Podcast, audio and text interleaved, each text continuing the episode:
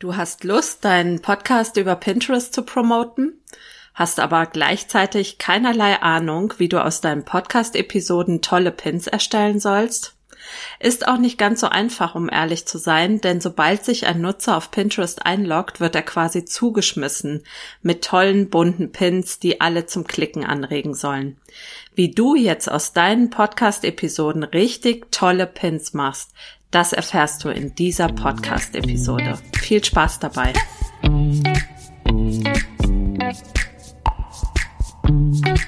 Hi und herzlich willkommen zu Pin Your Podcast. Mein Name ist Silke Schönweger und ich freue mich, dass du da bist. In diesem Podcast erfährst du, wie du Pinterest Marketing dafür nutzen kannst, deinen Podcast bekannter zu machen, mehr Reichweite zu generieren und mehr Hörerinnen und Hörer auf deine Website zu bringen. Außerdem bekommst du von mir alle Infos rund um Pinterest Marketing sowie alle Neuigkeiten von Pinterest, die du brauchst, um das Beste aus diesem Marketing-Tool herauszuholen. Und jetzt viel Spaß mit dieser Episode.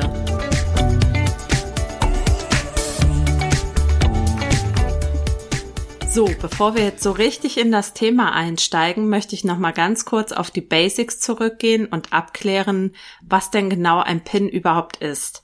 Also grundsätzlich ist ein Pin die Verbindung zwischen einem tollen Bild oder einer schicken Grafik, einem Pin-Titel, einer Pin-Beschreibung und einer URL.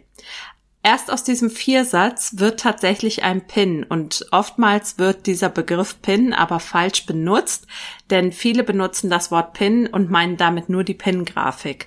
Also, wenn ich in der Folge von Pin spreche, dann meine ich tatsächlich die Komposition aus diesen vier Bestandteilen. Der Pin selber fungiert auf Pinterest quasi wie ein virtuelles Lesezeichen. Jemand sieht einen Pin, findet ihn schick, findet das Thema interessant und merkt ihn auf einer seiner oder ihrer Pinwände in Pinterest.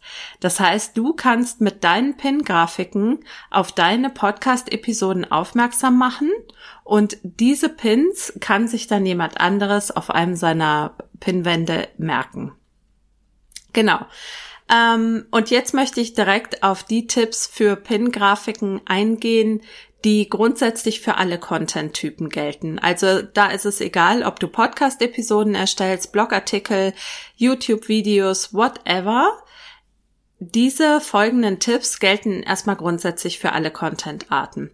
Und zwar hinsichtlich der Pin-Grafiken und des Pin-Materials solltest du unbedingt darauf achten, dass du dich beim Pin-Format, also bei der Größe der Pin-Grafik, unbedingt an die Vorgaben von Pinterest hältst.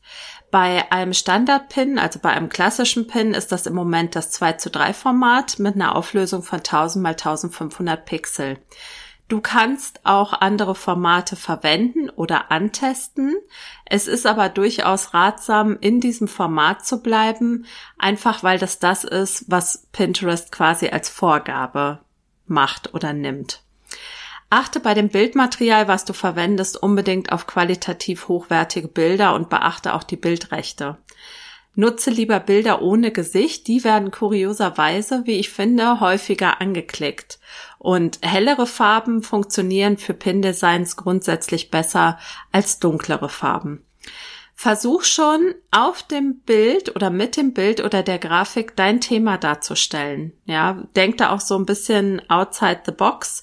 Wie kann ich bestimmte Dinge schon irgendwie mit in dem Bild oder mit der Grafik darstellen und achte darauf, dass du auch dein Branding einsetzt. Also vielleicht hast du schon deine eigenen Branding-Farben oder auch ein Logo.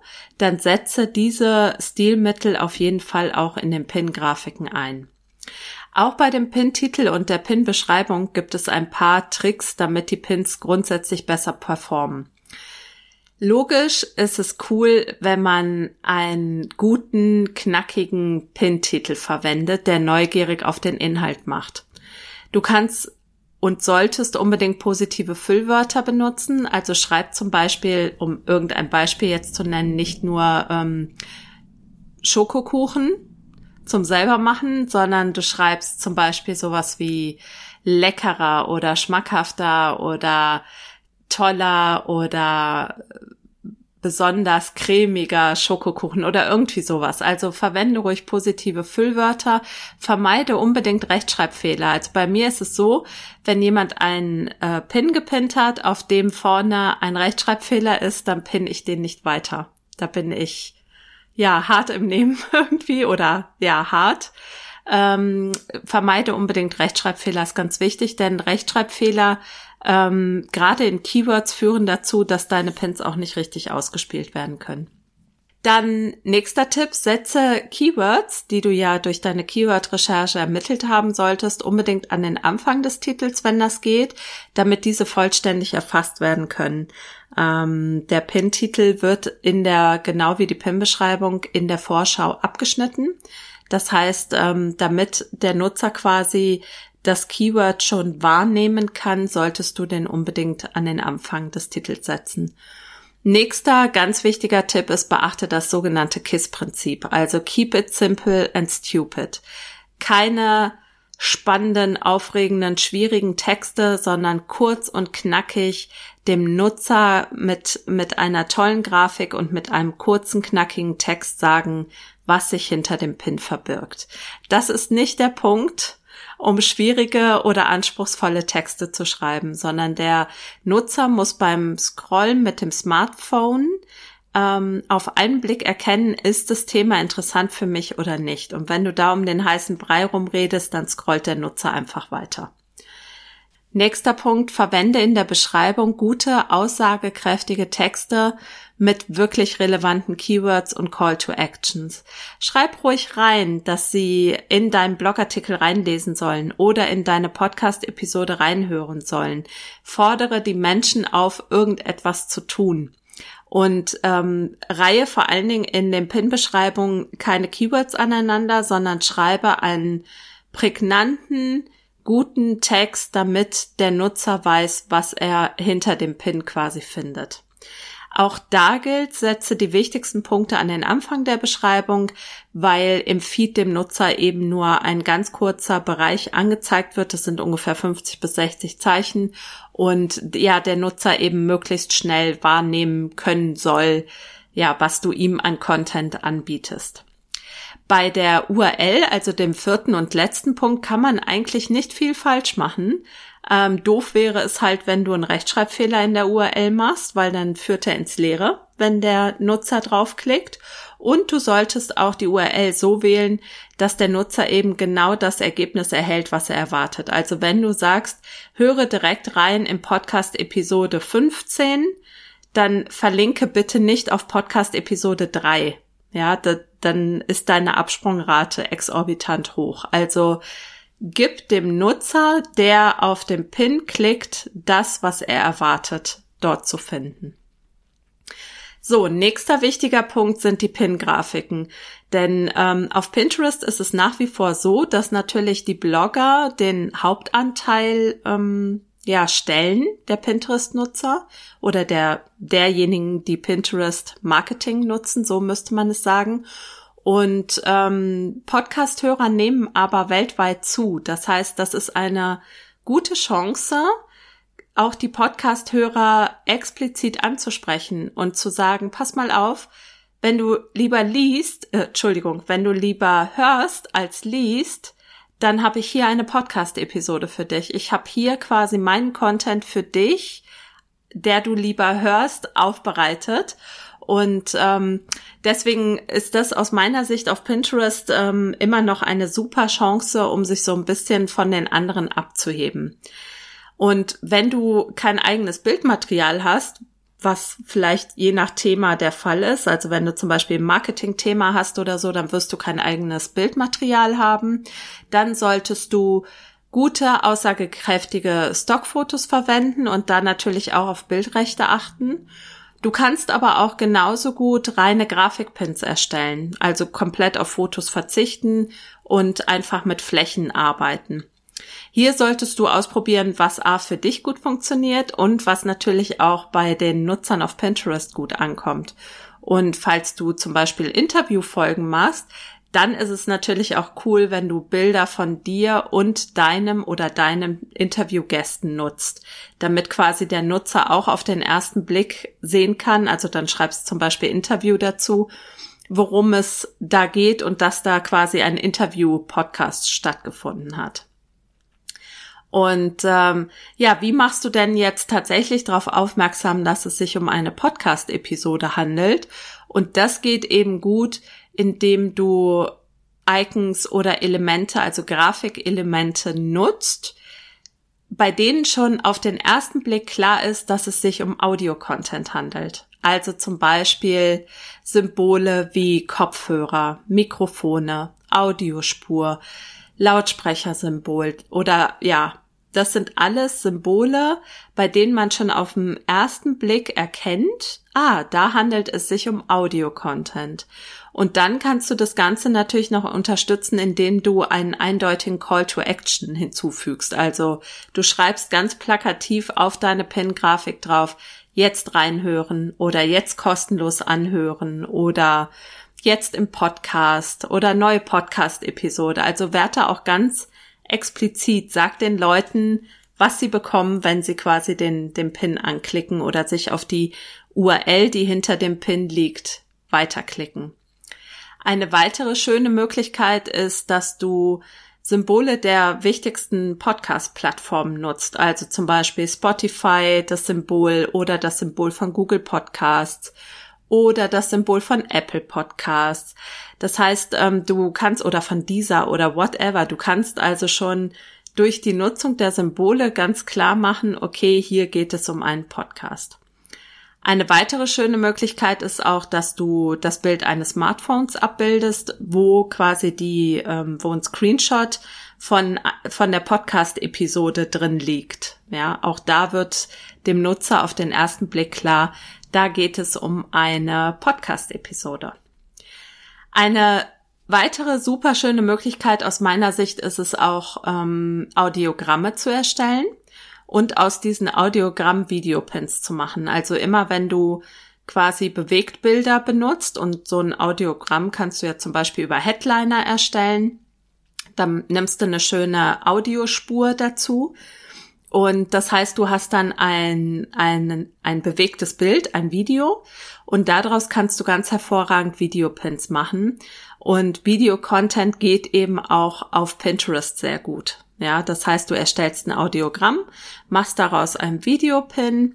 Ähm, dieses Audiogramm sollte so ein 10 bis 15 sekündiger Teaser sein. Du nimmst irgendeine knackige Stelle aus der Podcast-Episode, ziehst die raus. Das machst du ja vielleicht schon für Social Media, um deinen Podcast zu bewerben. Und das kannst du eben total super auf Pinterest wiederverwenden. Und dann schreibst du auf dieses Video oder auf diese Videografik noch drauf, jetzt reinhören oder ähnliches. Und dann weiß derjenige auch, ähm, also der Nutzer auf Pinterest auch, dass er sich schon einen Ausschnitt anhören kann. Man muss natürlich dazu sagen, dass viele Nutzer auf Pinterest ähm, ohne Ton Pinterest nutzen als Plattform.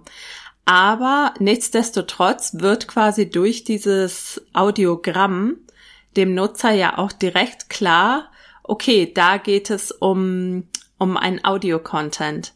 Wenn du magst, kannst du natürlich einen Untertitel da draufsetzen. Ich finde es aber manchmal ja fast ablenkend. Und ich finde es auch fast geschickter, das nicht zu machen, einfach weil man dadurch vielleicht den einen oder anderen anregt, tatsächlich in die Episode reinzuhören. Probier da einfach mal aus, was da gut funktioniert, was da vielleicht ähm, öfter angeklickt wird, beziehungsweise in welchen Fällen die Menschen eher geneigt sind, auf deine Website weiterzuklicken.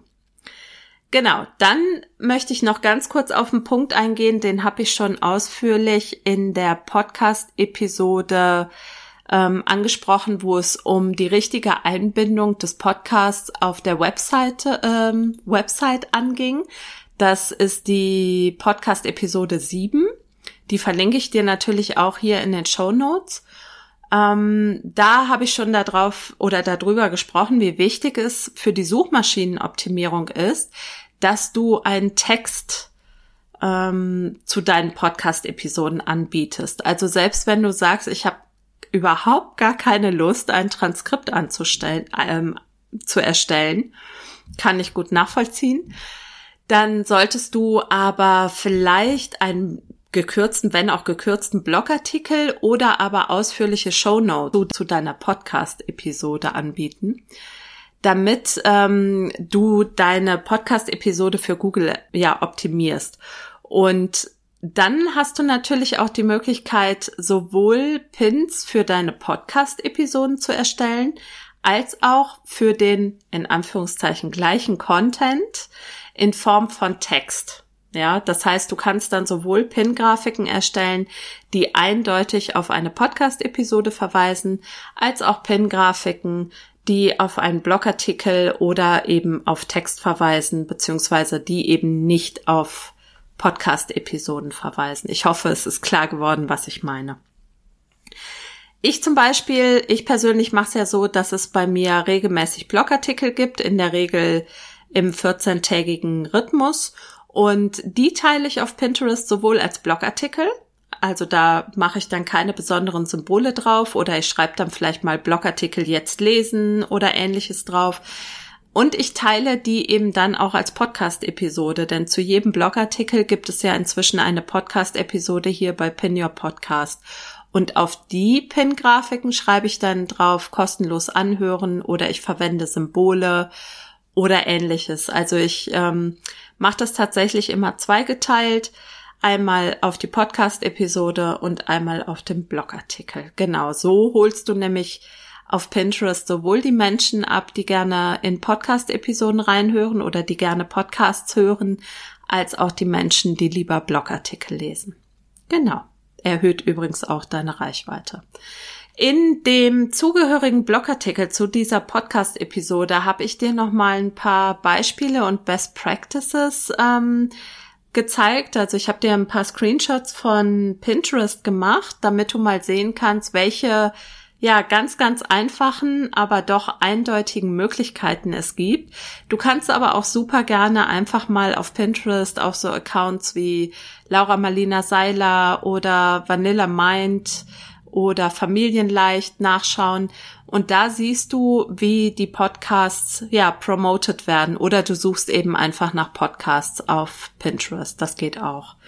Und falls du jetzt sagst, finde ich super interessant und ich kann noch mehr Empfehlungen und Tipps gebrauchen, wie du mit Pinterest deinen Podcast bekannter machen kannst, dann ähm, hol dir doch einfach den kostenlosen Pin Your Podcast Guide.